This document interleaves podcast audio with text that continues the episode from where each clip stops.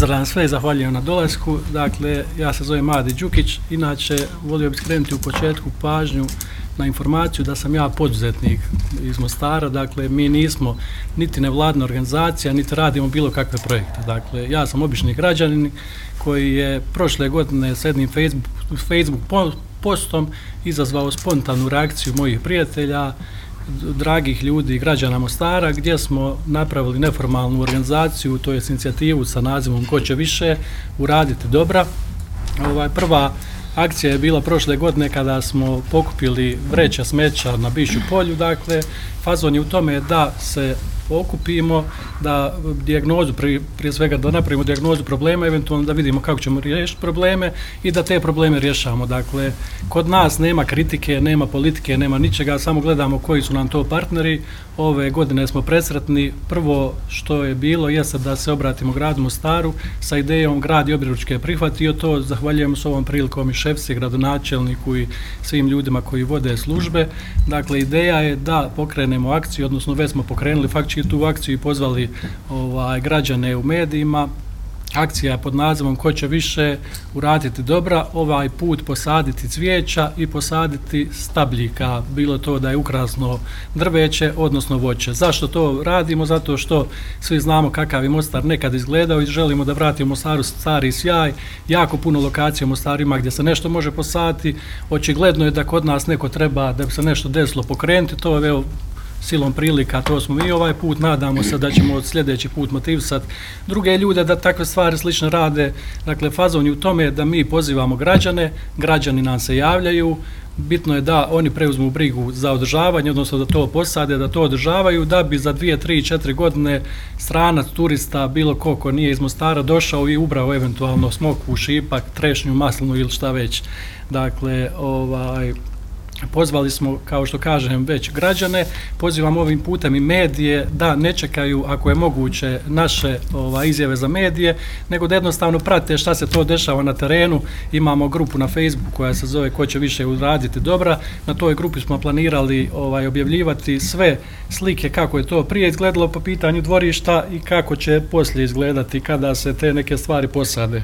Do sada nam se javilo već ovaj, dvadesetak građana koji vode, hajmo reći, svoje kvartove, odnosno svoje ta neka dvorišta, javili su se i zahvalni smo im, tako da smo već, kada spominjemo te građane i zajedno sa školama i univerzitetima, već imamo, tako reći, rasprodani 300 do 400 sadnica. Skupili smo i do sada, taman tako, neki broj, nadamo se da ćemo ovaj, premašiti broj od 500 sadnica, jer ljudi nam se i dan danas ovaj, svaki trenutak javljaju.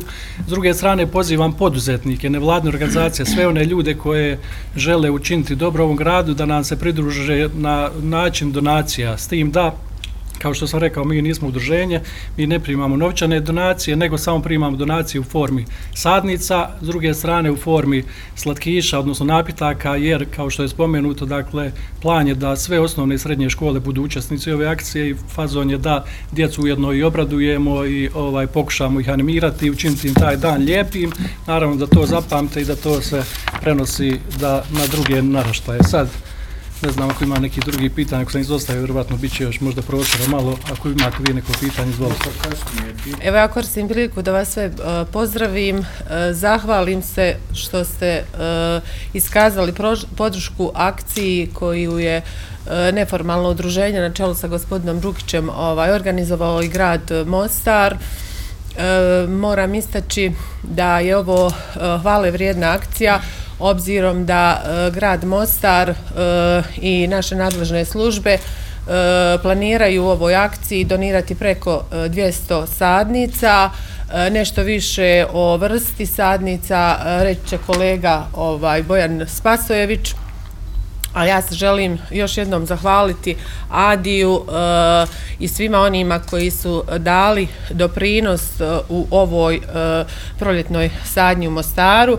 I zahvaliti se e, školama, udruženjima, vjerskim zajednicama, fakultetu, sveučilištu e, u Mostaru, u poslanicima gradske uprave, e, gradonačelniku koji je jeli dao nama svima zeleno svjetlo da možemo ići u jednu ovakvu akciju. Hvala.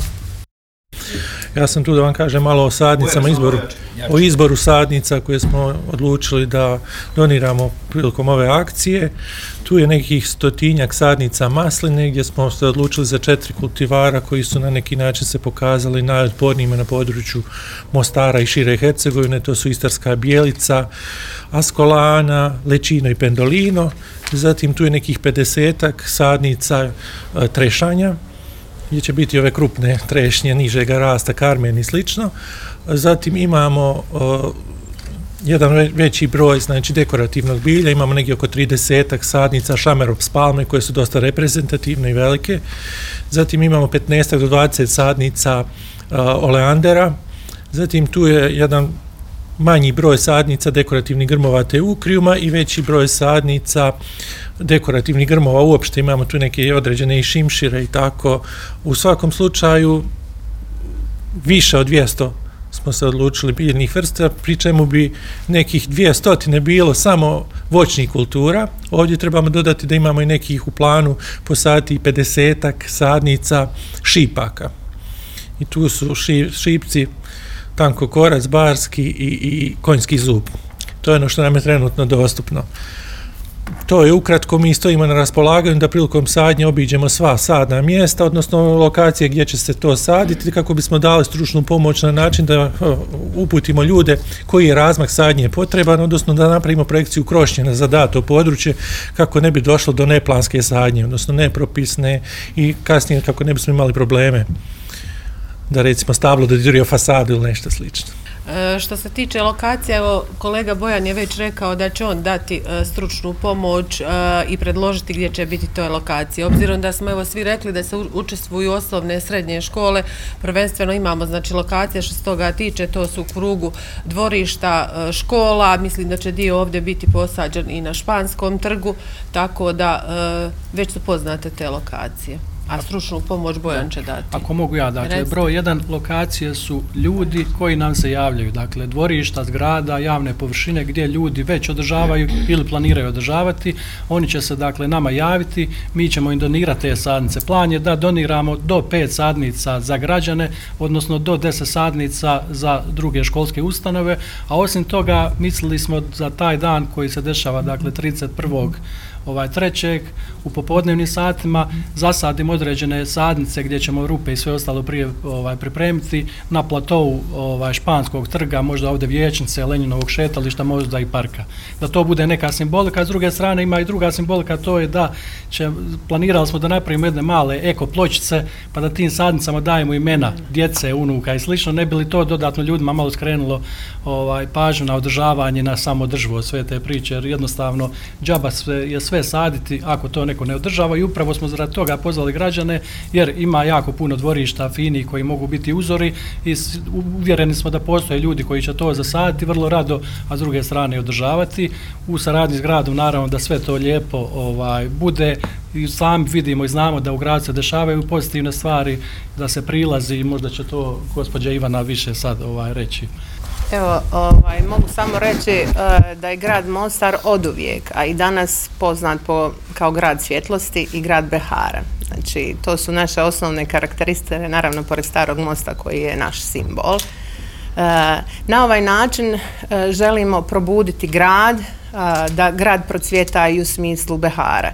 Jer godinama svi vidimo znači, da je jako velika urbanizacija. Stare bašte grada Mostara su nestale, i ostale su i betoni i prolazi i pasaži, sve ono što možda našem i golom oku ovaj, nije baš tako lijepo.